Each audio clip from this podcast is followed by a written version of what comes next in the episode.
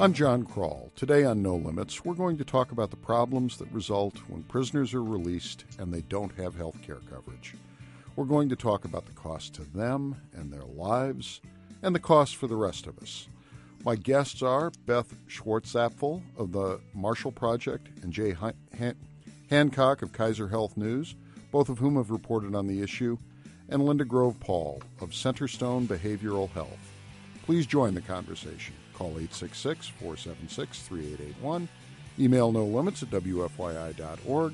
Find us on Facebook at WFYI. Track us down on Twitter at WFYI. Now, this news.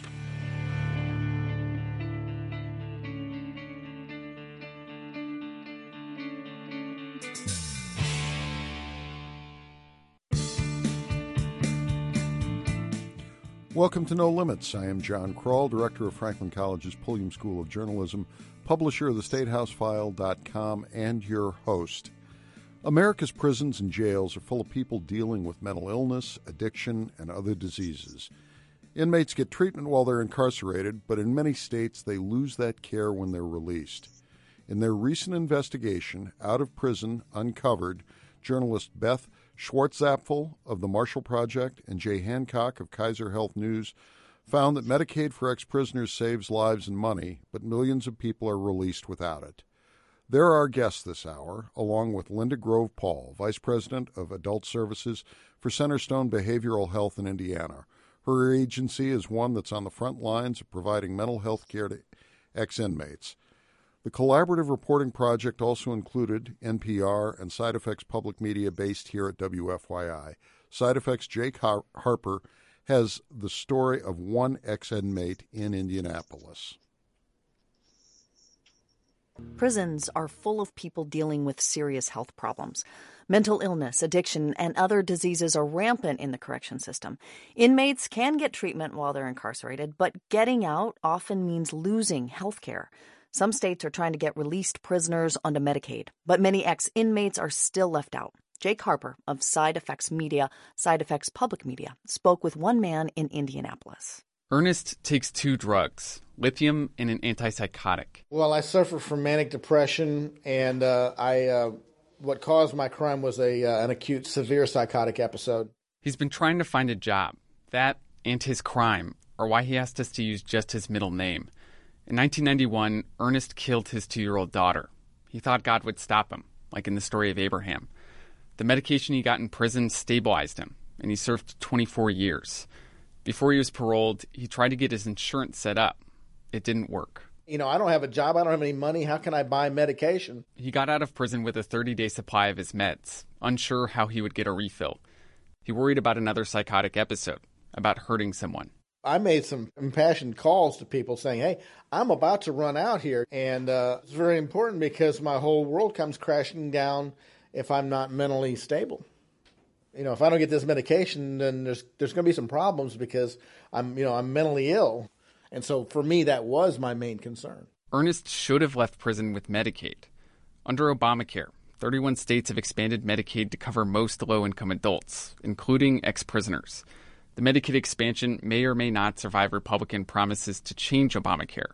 But for now, if you get out of prison or jail in one of those 31 states, you know, the slim chances that you wouldn't qualify for Medicaid. Dan Mistak says prisons and jails can sign people up for Medicaid while they're incarcerated, suspend it, and then activate it once they get out.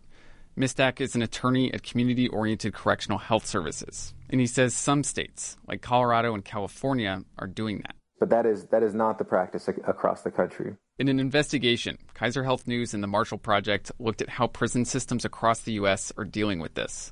Beth Schwartzapfel is a reporter with the Marshall Project. What we found is a really mixed bag. The Federal Bureau of Prisons in 16 states have no procedures to enroll inmates before release, and nine states only enroll certain prisoners, such as those with disabilities. And then the remainder of the states are making a good faith effort. There's just so many ways that people can fall through the cracks. For instance, Indiana has a system to apply for Medicaid on a prisoner's behalf, but the Marshall Project found that some of those released were left out, people like Ernest. The situation is more uncertain in local jails, where rates of mental illness are even higher. The ones that do enroll people in Medicaid come up with their own process. Who else needs paperwork? Lieutenant Debbie Sullivan asks inmates to fill out Medicaid applications at the Marion County Jail in Indianapolis.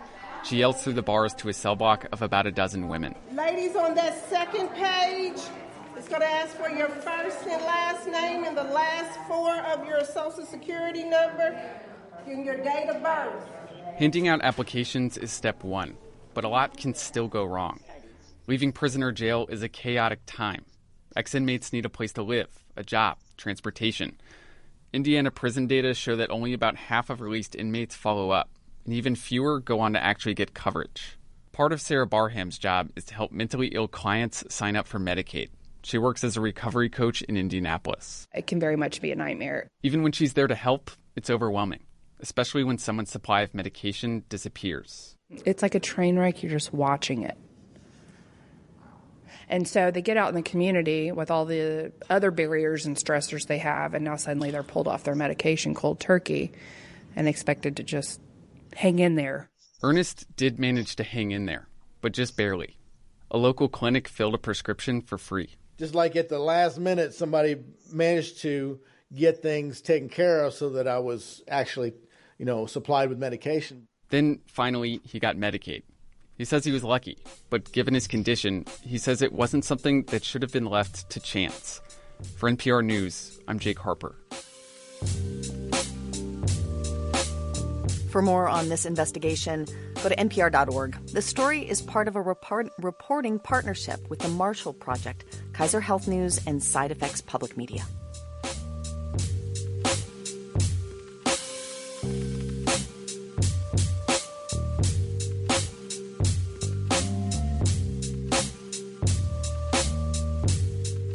That was a story from Side Effects Public Media's Jake Harper, who's also here at WFYI. We are talking about uh, post incarceration medical care here on No Limits. My guests are Beth Schwartzapfel of the Marshall Project. She's joining us by Skype. Jay Hancock of Kaiser Health News and Linda Grove Paul, who is Vice President of Adult Services for Centerstone Behavioral Health in Indiana. She's with us here in the studio. Welcome to all of you. Thank you so much. Thanks for having Nice us. to be here, John. Certainly, it's good to have you with us. Beth, I'm going to start with you. Uh, what led you to dig into this story? Uh, well, actually, it was Kaiser Health News who reached out to us. I, I've covered healthcare uh, a lot uh, at the Marshall Project. So, because we cover criminal justice exclusively, I, am often looking at the intersection between healthcare and criminal justice. And we had sort of kicked around this idea of, uh, of Medicaid coverage for people coming out of prison. And uh, and it was Kaiser who first flagged the issue that said, um, look at all these people, especially in Medicaid expansion states, that qualify for Medicaid but aren't getting signed up. Jay, what uh, I mean, what led you in that direction in the in the first place? Because I'm not sure that's a natural progression that a lot of people would have. uh, Were you getting anecdotal evidence, people calling you and, and saying this is a problem?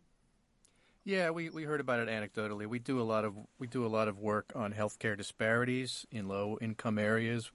I've spent a lot of pretty much a lot of the last year and a half in uh, Baltimore, um, writing about uh, just the striking differences in uh, healthcare between low income neighborhoods and well off neighborhoods. And this sort of uh, came over as a result of that. We were talking to lots of folks. Um, in uh, a very, very poor neighborhood in West Baltimore about what their issues were, and this was one of them. Um, when you live um, in some of these communities, you're very likely to be uh, to cycle in and out of jail, out of prison for fairly trivial, uh, you know, what are felonies, but for you know pretty um pretty low rate drug crimes possession, small time dealing. And so what would happen is people who are chronically ill, that's the other point to make, is that in these lower income neighborhoods, chronic illness, illness in general, is just uh, much, much higher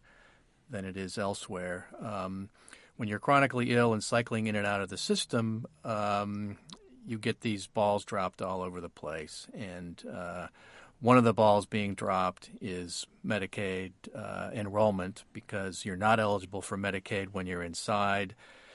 you're supposed to be eligible in these Obamacare Medicaid expansion states when you get out. Um, but it's not happening, and, and as I think we'll probably discuss uh, throughout the show, it's it's one ball of many that that that get dropped uh, to everybody's detriment. Well, and I'm going to continue with you uh, because it, it ultimately leads to Linda. What brought you in Indiana? What what led you to make Indiana a focus of your reporting? Well, I think that was Beth's. Yeah, go Beth. No, uh, yeah, Uh, Beth, please, and then I'll, I'll, I'll pick up with Linda. Well, uh, I want to make it clear, actually, to your listeners in Indiana that we weren't picking on Indiana Oh, per no. se because it's doing uh, a If- particularly bad job. If I In fact- implied that, I, it was clumsy phrasing. No, not part. at all. Not at all. I- um, we picked Indiana because it was a really good example of how a state can be making really a good faith effort to to address this problem, to get folks enrolled in Medicaid on their way out of prison, um, and yet how those good faith efforts can nevertheless result in many, many people who get out without coverage for a million tiny reasons. Linda, how big a problem is this here in this state? Well, I think to start with is, you know, as we talked about the Medicaid expansion, you know, Indiana only became an expansion state in the spring of last year. Um, so we at Centerstone, uh, in terms of you know just talking about the the client population that's that's uninsured, um, of our substance use population, uh, only 15% had any coverage prior to expansion, and now we're looking at you know closer to 70 to 75 percent. So basically, the vast majority of our people had no health care coverage and hadn't had any health care coverage uh, prior to that. So individuals who are coming out of uh, prison or, or jail, I mean, in terms of just talking about mental health meds need, but just basic treatment needs, were were really great. Now, since the expansion has happened, um, you know, definitely more people are, are getting on care, but um, th- that's still, you know, it's still a challenge. And and the other piece of legislation that went through last year, which has only been a year, um, is requiring individuals who are incarcerated to enroll people into health insurance coverage, and that's huge. Um, and I think you know, just kind of throughout that last piece, it hasn't been implemented perfectly, but I think we are still fairly early in that implementation phase. If you are just joining us, we are talking about uh, prisoners who come out without health care coverage. If you'd like to join the conversation, please give us a buzz at 866 476 3881.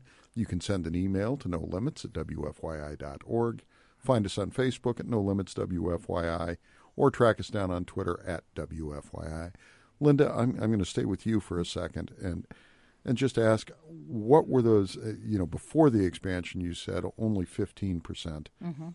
had coverage, had access to insurance. What were those 85% doing? And, and presumably now the numbers just climbed to like 70, 75%, I think you said. So we've still got a quarter of the people out there who don't Right. have it. Well, I think as Jay talked about, you know, you have neighborhoods of individuals who are just cycling in and out of the criminal justice system um, for oftentimes very low level crimes. Um, they may be drug offenses, um, and they don't have any help in dealing with their co occurring conditions, whether they have, you know, psychiatric issues or, you know, substance issues. So there really it wasn't much care. You know, the state has block grant funds that pay for some limited services, which we were providing, but you know, those clients that we're working with were were not getting the full array of services that would help them get better and prevent them from cycling in and out of the system. So if they uh, they weren't getting the services, what what were the effects of that? What, what was the impact? The, the impact is that you know you, you have an increase in homelessness, you have an increase in um, you know communities that are dealing with individuals that are going in and out of the emergency room, going in and out of jail. Huge increase in Department of Child Services population. You know, in the last couple of years, that's almost doubled, um, and that's been related to substance use. So you know, I think we're seeing a lot of the consequences now in our population related to not having health care previously. And we haven't been able to bend the cost curve yet because we're still so early in that. In terms of uh, those are the cyclical, were there any kind of stopgap things that they could do, or is it really they were it was go to the emergency room or count on I mean, the, there were providers like Centerstone. I mean, you know, there's Mm. some providers who, like, again, were able to provide some services. We would apply for grants um, and use grants, but no, I mean, you know, there there really has not been, you know, any kind of systemic stopgap measure for for those individuals other than incarceration and institutionalization. I mean, that's really where people ended up. We are talking about uh, post incarceration medical care. Uh, based on some recent coverage by uh, the Marshall Project and Kaiser Health News. My guests are Beth Schwartzapfel of the Marshall Project. She's joining us by Skype, and Jay Han- Hancock of Kaiser Health News. They did the reporting, and Linda Grove Paul, who is with Centerstone, Centerstone Behavioral Health here in Indianapolis. I'm John Krull. Please stay with us.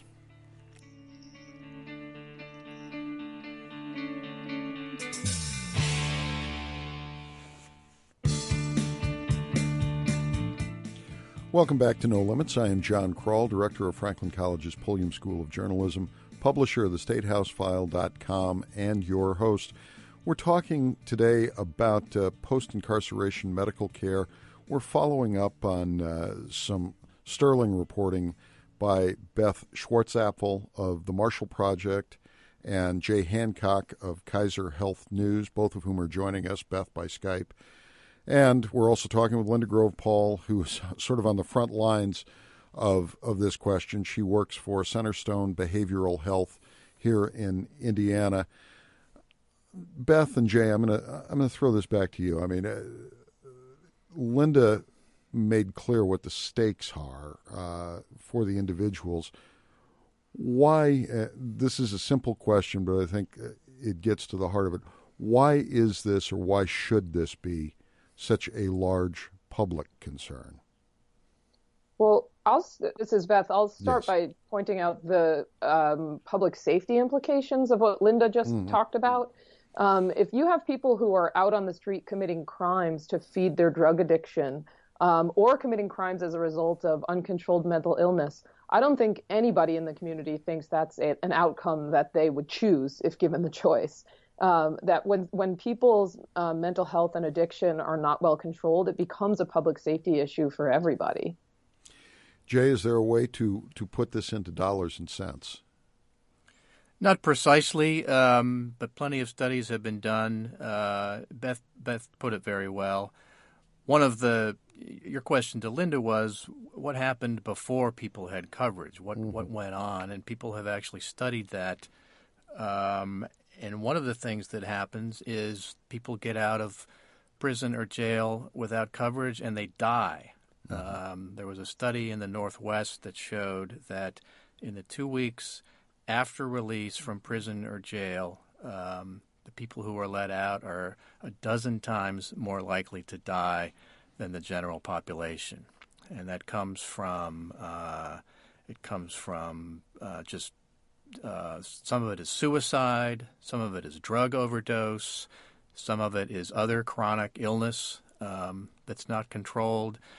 That's not a dollar and cents measure. It is a measure of humanity. But in addition to um, the societal costs that Beth mentioned, um, we've also got people with communicable diseases coming out of prison and jail. Um, person for person, people, the incarcerated population, uh, are probably sicker than any other population you could put together and, and measure. There's hepatitis C, there's HIV, there is diabetes, not communicable, but um, very serious cost to society.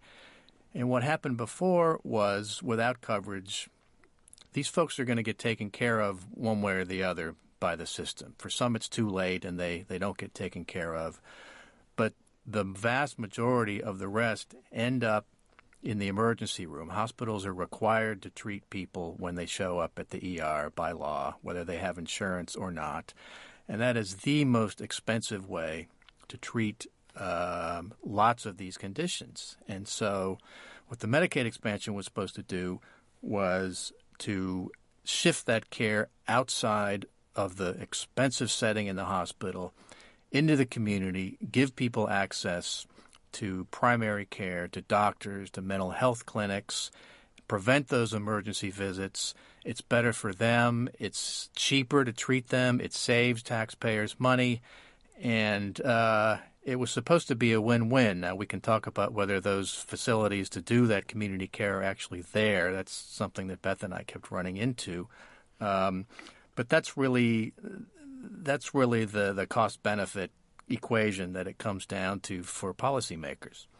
How did you start the reporting on this? I mean, at what point? What what end? It, it sounds like there are a lot. Uh, it's almost like a maze. A lot of paths into this story. Which one did you start down first?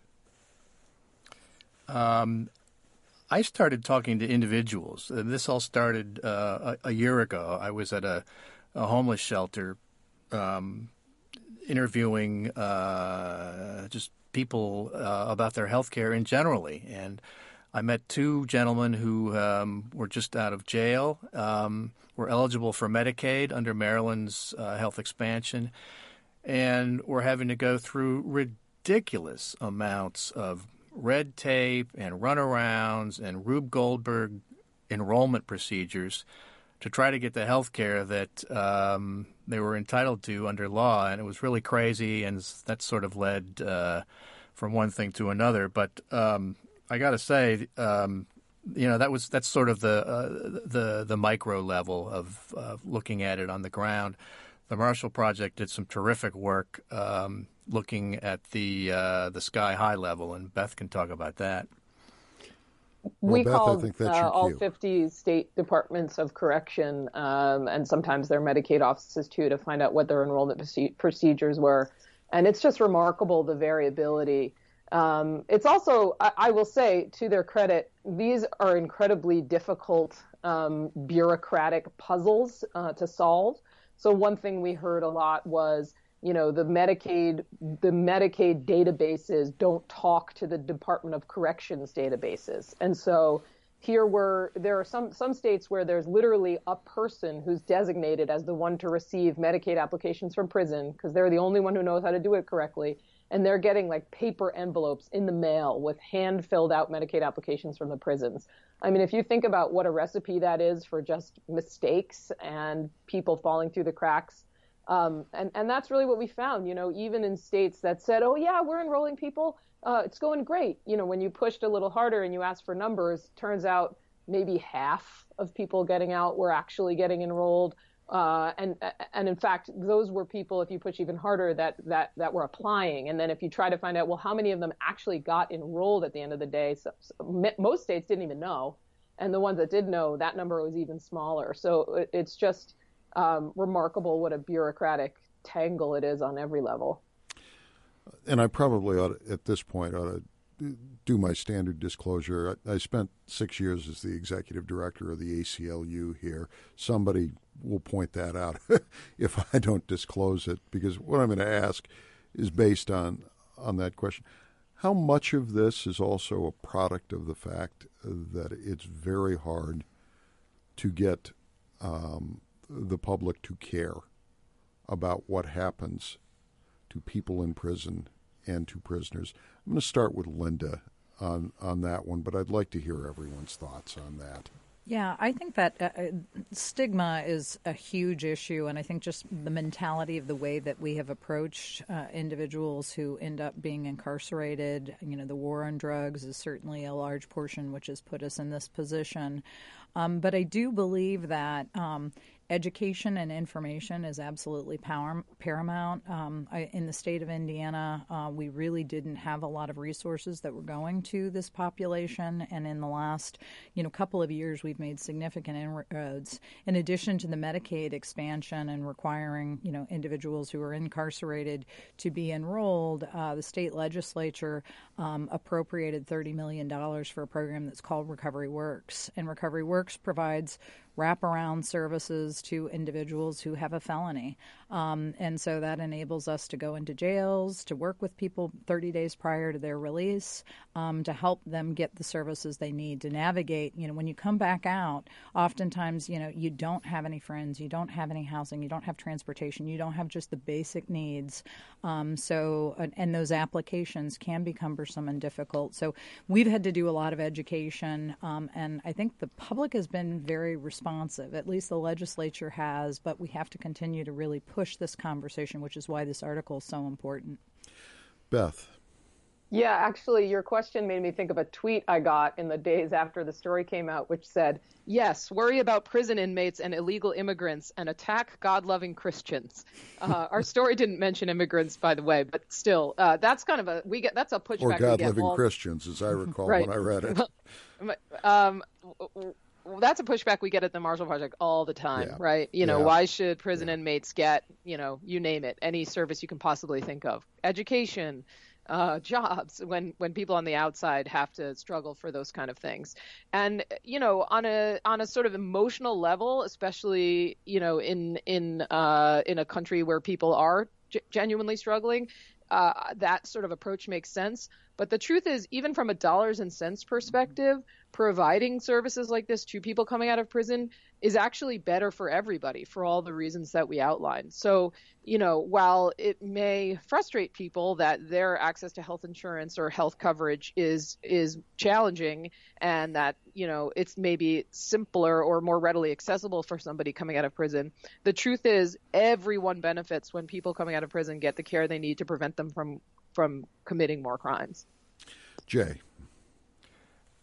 And the crimes are arguably small potatoes. Um, um, I've spent most of my journalism career writing about finance and economics and interviewing uh, business tycoons. And um, having spent the last 18 months um, in low income neighborhoods and talking to people there and, and seeing what happens there was quite an eye opener for me. Um, the other dollars and cents equation um, beyond uh, investing money to save money after people get out um, is stopping locking people up in the first place. The country spends billions of dollars a year um, locking people up as a result of the war on drugs, and that money could be spent so much more productively by treating people in the community. This is a conversation that's uh, you know been going on for 20 years, um, but it's the other part of uh, of the financial equation. We talk about people say, "Oh, you know, you're giving benefits to to criminals." Um, well, they're criminals for um, you know really entrenched, long-standing difficult to change reasons um, that in many cases go back to slavery. And um, they need to be looked at as people as well. We are talking about uh, what happens when people come out of prison or jail and they do not have insurance or access to health care coverage. If you would like to join the conversation, please give us a buzz at 866 476 3881. You can send an email to no limits at WFYI.org. You can find us on Facebook at No Limits WFYI or on Twitter at WFYI. So I'm going to start, and I want everybody's thoughts on this too. It sounds like even though we've made strides here in Indiana, um, we're still only at about a 70, 75 percent success rate, which in you know most grading systems is at, at best C. Um, and that there are other parts of the country that aren't doing that well, some parts that are doing better. So this is not a fully functioning system. What are some things that could be done to make it function better? Beth, I'll start with you.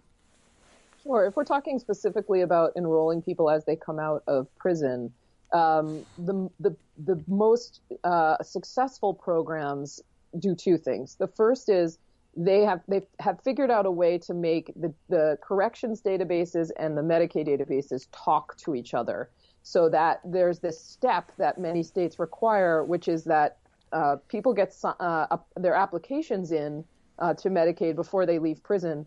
Uh, but there's no way to alert the Medicaid system that they've been released and that their care needs to be activated. That's on them. Um, so it, Indiana actually just just this last month eliminated this requirement, but until last month, people had to actually call the Medicaid office when they got out uh, to activate their own coverage, which sounds really simple, but for somebody who's just gotten out of prison that may not have a phone, that may not be able to pay for minutes, that is dealing with you know very basic human needs like food and shelter, um, that phone call is just one thing too many. Um, and so when states can automate this process, so the DOC automatically alerts Medicaid when somebody's been released, and you eliminate that step, you lose a lot less people. The other thing that a handful of really progressive states are doing is they're not just applying for people, they actually complete the process so they leave prison with their Medicaid card in hand. And if it's working really well, these people have already been told here are the doctors in your area that take Medicaid. Here are the doctors in your area who specialize in what needs you have. Um, and so people get out with an active Medicaid card and they get out with the resources they need to use it well. What states are those? Um, the two that we stumbled on in our reporting were Colorado and California. Um, I know Jay uh, d- discovered that Ohio had implemented a system somewhat like that in the in the in the recent days and weeks. And I know Louisiana, um, which expand was has is the most recent state to expand Medicaid, is uh, announced that it's launching a program like that on January 1st. I spoke to them over the summer and they were working on building it. These things take time. So uh, that looks like it's coming down the pike. So, Jay, since your background is in finances, um, what has been the impact in those states? Do, have we seen that uh, that it actually does make tremendous inroads in dealing with this problem?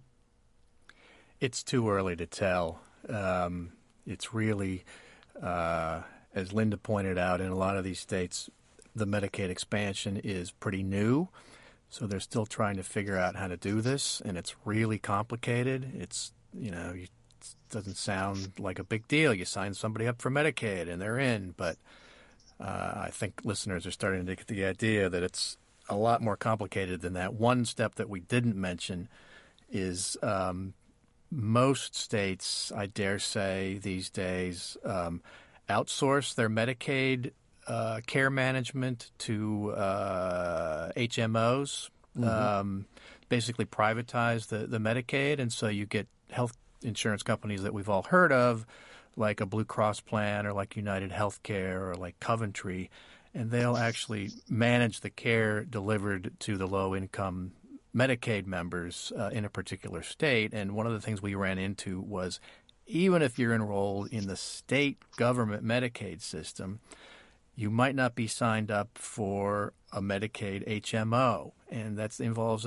another crazy step. So, um, another thing we should mention is that a lot of states are sort of claiming success. There's a lot of press releases coming out and a few uh, news stories being written that maybe didn't ask enough questions about these efforts to enroll people. Quote unquote programs are being set up to enroll people. When you dig into them, you find that the people who are actually um, getting a Medicaid card and being connected to care is a lot less than whatever percentage somebody might give you. And something you know that we should talk about, and, and Linda can speak to this really well, I bet, is the capacity of community caregivers to take care of people once they get out. There seems to be a you know a super shortage of just doctors and therapists um, and nurse practitioners to take care of people to even get an appointment. Linda, I think that's your cue. Yeah, I, you know, I, I, guess I just want to mention before we, we get into that is that a lot of these people in Indiana that come out have only basic health care. They don't have those more extensive plans that cover the kinds of things that oftentimes these people need. So as soon as they come out, they need to have not only their they have to be able to produce some documents that oftentimes are very difficult for them um, to get the basic care, and then they need the more complicated. Um, also, our folks just aren't used to having health care. A lot of them have received their health care through the the ED, um, and so it's just really important to ensure that they are getting into service. We are talking. The other thing, excuse me, just to speak to what Jay real quickly, saying, Beth, we're headed toward a break.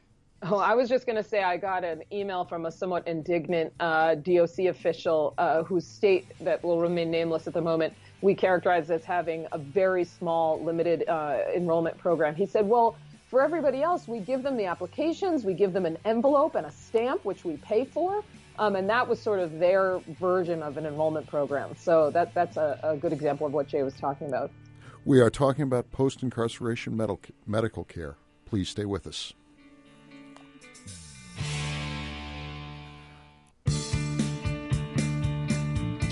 Welcome back to No Limits. I am John Krull, director of Franklin College's Pulliam School of Journalism, publisher of the StateHouseFile.com, and your host. We're talking about uh, what happens when prisoners uh, come back out into this this world without access to medical care or health insurance, what it costs them and what it costs us. Um, we're following on some reporting by the Marshall Project and Kaiser Health News. My guests are Beth Schwartzapfel of the Marshall Project, she's joining us by Skype, and Jay Hancock of Kaiser Health News. Also joined by Linda Grove Paul, who is Vice President of Adult Services for Centerstone Behavioral Health here in Indiana and is on the front lines of the problem. Beth, before we went to the break, I was sort of forcing you to rush through a point you were trying to make. I wanted to give you a chance to take a breath and actually not be sprinting toward the, the tape. Oh no, I just wanted to make the I just wanted to reinforce the point that Jay made, which is that um, it's it's very hard to set up an effective program, and there are lots of places that sort of pat themselves on the back for setting up a program, but if you push a little harder, uh, it becomes clear that it's really a program in name only. Well, uh, and what I am hearing, what I saw in the story too, is that there is a tremendous amount of confusion about this, and it's difficult to implement. The the systems vary um, from from state to state, and that is you know several years following the the adoption and implementation of the Affordable Care Act. Uh, President-elect Donald Trump and members of Congress have said uh, that they'd like to. In some cases, they say they they want to uh, get rid of the Affordable Care Act. and other places, they're just saying that they want to greatly um, alter it or reform it, which strikes me that that uh, you know that's potential for still more confusion. Could you? And I'll start with Jay on this one. Could you talk about whether there are levels of anxiety um, dealing with this and what we might anticipate would be possibly some consequences? Yeah, there's there's there's lots of anxiety in, in lots of areas of healthcare um, because uh, President-elect Trump uh, has pledged uh, to repeal and replace uh, Obamacare, and the Medicaid expansion that we're talking about um, was a you know really uh, big piece of uh, of Obamacare. Obamacare ended up uh, covering an extra 20 million or so folks, and maybe 15 million of those were uh, on the Medicaid expansion for, for low income. There's a lot of questions, um, a lot of apprehension, but nobody really knows uh, what's what's going to happen. It's a guessing game here in Washington from day to day, um, whether um, uh, Congress and uh, President-elect Trump want to actually repeal um, Obamacare, the Affordable Care Act, uh, as soon as they can and make it effective. A lot of people think they're going to repeal it in name and then uh, set a timer. Um, you know, they'll they'll basically grandfather it for two or three years and then figure out what's going to replace it um, as that time elapses. But nobody really knows. The best we can say right now about Medicaid expansion and about coverage for uh, ex prisoners is that um, a um, a few uh, a decent amount of Republican governors have expanded Medicaid, um, and so there is a constituency um, among uh, the some of the states uh, among Republicans, and they're going to um, make themselves heard uh, in Washington the um, the Medicaid financing mechanism that Republicans um, often talk about are what's called block grants, um, which is uh, a fancy way of saying um, we'll take you, state of Texas or Colorado, and we will give you uh, a fixed amount of money to pay for your Medicaid program. Um, Republicans like that because it, it you know what it's going to cost. Um, you won't get cost overruns. Medicaid programs um, uh, in uh, in many blue states are um, pretty generous with their benefits. They don't have a top end for what it might cost, and um, so the thinking is that maybe Medicaid expansion will survive in some form. Um, but it's probably going to look like a block grant. It's probably going to have a hard cap on it, and it's probably going to be less generous than it is now. And what that means for um, people coming out of, of jails and prison is, is is kind of a guess right now. The best guess is that this this kind of coverage will remain in some form in in in in some name uh, in the future, more than it was before Obamacare was passed in 2010 and took effect in 2014. But how much, to what degree, we just don't know. Beth, is there any likelihood that uh, that the process will be simplified then for these prisoners so that they can, uh, you know, access health care in a way that's more comprehensible to them? I don't think anything that Republicans could do in the coming administration would make the process simpler for people on the ground. I think, if anything, it would make uh, the financials more of a headache for the the folks in the administration buildings. But I think, you know, Medicaid is Medicaid, and and especially. Um, if we move towards privatization, which is, uh, you know, a, a, a darling of uh, of the right, um, we'll see more of these uh, HMO style Medicaid programs, which, if anything, is is more of an administrative uh, hurdle for folks to get over. Linda, since you are working on the front lines for this, uh, and you deal with the, with the people who are most directly affected by it all the time, as an exercise here, I'm going to hypothetically, or at least in, in construct of this conversation, give you the powers of the president, Congress, and the courts all together. How would you design a system that would would make would make sense? You know, that's a really tough question. And I, I would guess maybe I'm too close to the ground because I have been, you know, living the Indiana life, trying to fight for, you know, kind of every inch um, that we have had. I know Indiana um, you know, as an example, has you know tried to design a system where they have some personal responsibility. You know, kind of they talk about skin in the game, where you know clients have to pay a small copay. Um, but I think that um, in Indiana there has been some real success. I know, you know, actually just in talking to the Indiana Medicaid director today, you know, in anticipation of coming on, is you know they've enrolled 20, 26,000 inmates since July, since the started of last year, um, and saved $2.1 million on inpatient hospitalization. So I think going back to what Jay was saying is, you know, the only way you're going to really design a program that you're going to be able to sell is you have to be able to, to show financially that it works. Um, and I think, you know, as Beth talked about, you know, the number of people who are homeless in our communities. I mean, I think that's part of the reason why, um, you know, so many people, middle class um, in our country, is upset is that they they are really struggling themselves, and they see that their communities are continuing to to fall. And I think health care is the key, and particularly focusing on this demographic is so important. Um, so I think you know you design a system that's much simpler. I love Suggestions. I think you know having that that data talking to one another and having that full application as people come out, and then directly passed off to a service provider. I mean, I think that's the other piece that's really often missing. So many people fall through the cracks because they don't have immediate access to care. Um, and I, I, suppose then that's answering Jay's question in terms of the number of service providers. Um, and there's no mm. doubt that there is a shortage of service providers. Um, and, you know, in Indiana, I think when Pew had done a report a few years ago, we were, you know, at the bottom. Um, and I argued that in large part it was because nobody nobody was paying for any services. So why would you have people come into the field um, if you don't have any reimbursement? So I think you know, kind of if you build it, they will come, um, and we do need more service providers because there is a dramatic shortage. Is this and I and I, I ask the question.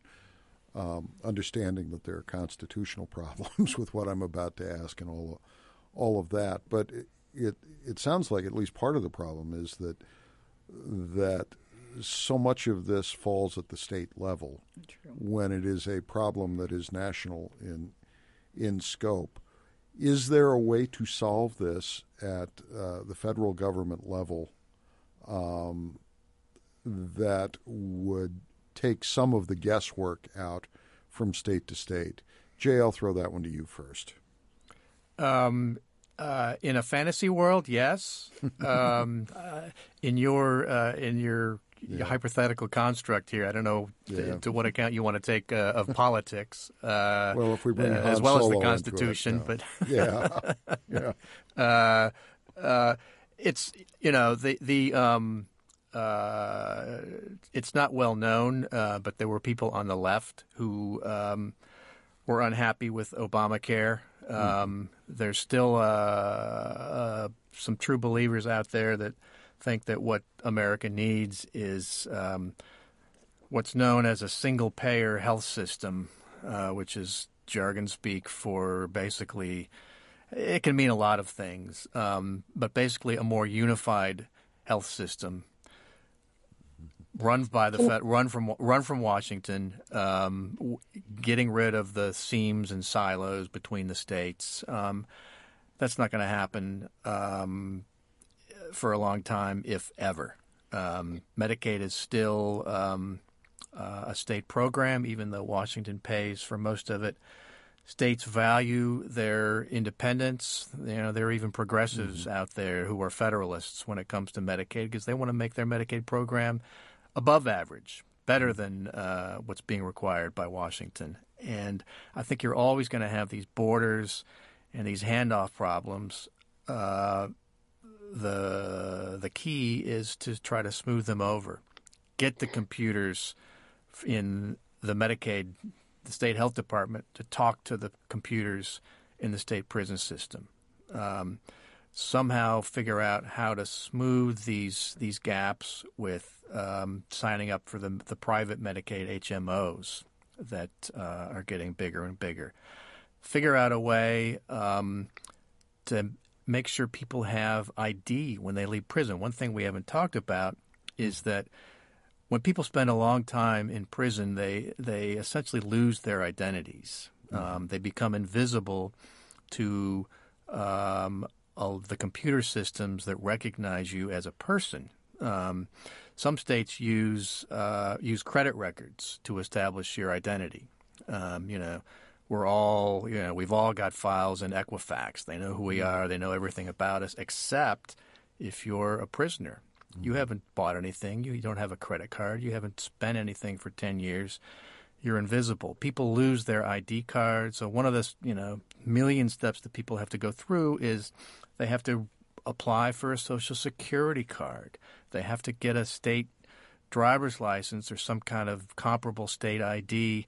And there's just all these nutty systems, and a lot of people are working on it. But um, uh, and Beth and I, you know, I have to say we did see some progress. Even while we were reporting on, on this, we saw states getting things up and going. A lot of people trying to do the right thing, but it's just really complicated.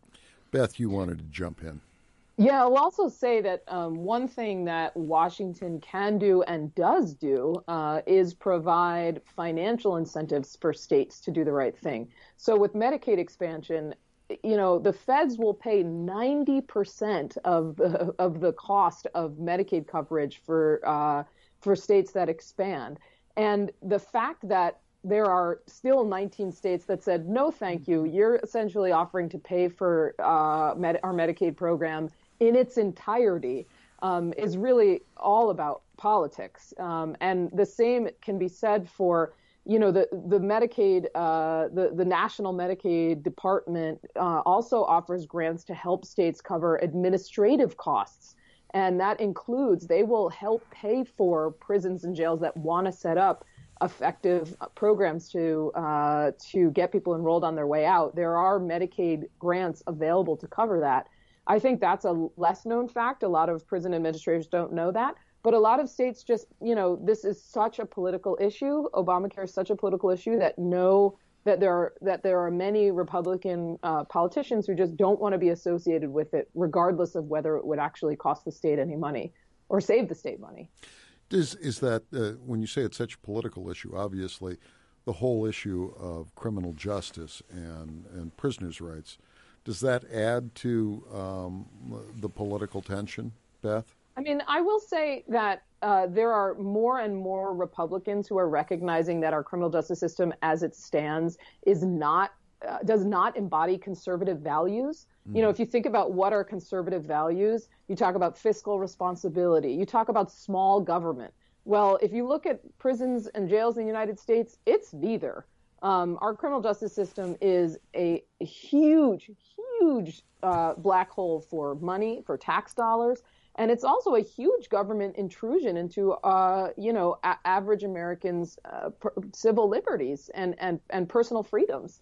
And so I think more and more, even those on the right, um, are starting to recognize that something has to change in our criminal justice system. And that's why you you see movement on this issue in places like Texas, mm-hmm. where there's a very active organization called Right on Crime um, that's made a lot of headway with with some Republican uh, lawmakers. Linda, uh, we've talked about all of the ways the system is not working mm-hmm. here. Um, since you are on the front lines, could you maybe leave us with uh, an example of a place where, when the system did work, it made a difference in someone's life? When when someone came out and was able to access the kind of care mm-hmm. he or she needed, what what impact did that have? Yeah, um, you know, we, we work with uh, a couple of different mental health courts, one here in Marion County and one in, in Monroe County. Um, and, you know, folks who are, are coming out, um, just like in the, the segment before, you have individuals who have received their medication prior to being discharged. And mm-hmm. oftentimes, then when they leave, prison, um, they don't have medication. And so it's really important to communicate, to be working with them, to say, you know, we've, we've got to get this person on medication. You need to tell us six weeks ahead of time so that we can have an appointment with the psychiatrist. So we've had lots of situations where we had people who are chronically homeless, um, not able to get the services. You know, they'd come out immediately. They they went to a homeless shelter, and now because we have have some reach in dollars, we're able to go in, meet with them, do some planning, determine where their housing is going to be. Um, you know, if maybe it's an opiate, a person who's dealing with opiate addictions, um, work on getting their first Vivitrol shot, which is an anti craving medication prior to their release, set up housing, work on transportation. So we have, you know, several examples of programs that are really working to help individuals be successful, um, start employment, employment based programs. So um, I'm hopeful that things have changed for the better. They've also done a lot of decriminalizing in Indiana, which has been, you know, a, a big fix. I feel like we could have done at least another hour on this, but unfortunately we're out of time. I'd like to thank my guests, Beth Schwartzapfel, Jay Hancock, and Linda Grove Paul, for what has been an illuminating conversation. I'm John Krull. You've been listening to No Limits. Thank you for joining us. No Limits is a production of 90.1 WFYI Public Radio, Indianapolis. Executive producer, Michelle Johnson. Producer, Shannon Cagle. Interactive Media Coordinator, Scott McAllister. Technical producers, Cedric Freeman and Chris Flood. And board engineer, Joe Hatcher. Abby Terzini screens our calls. No Limits is made available through IPBS, Indiana's public broadcasting stations.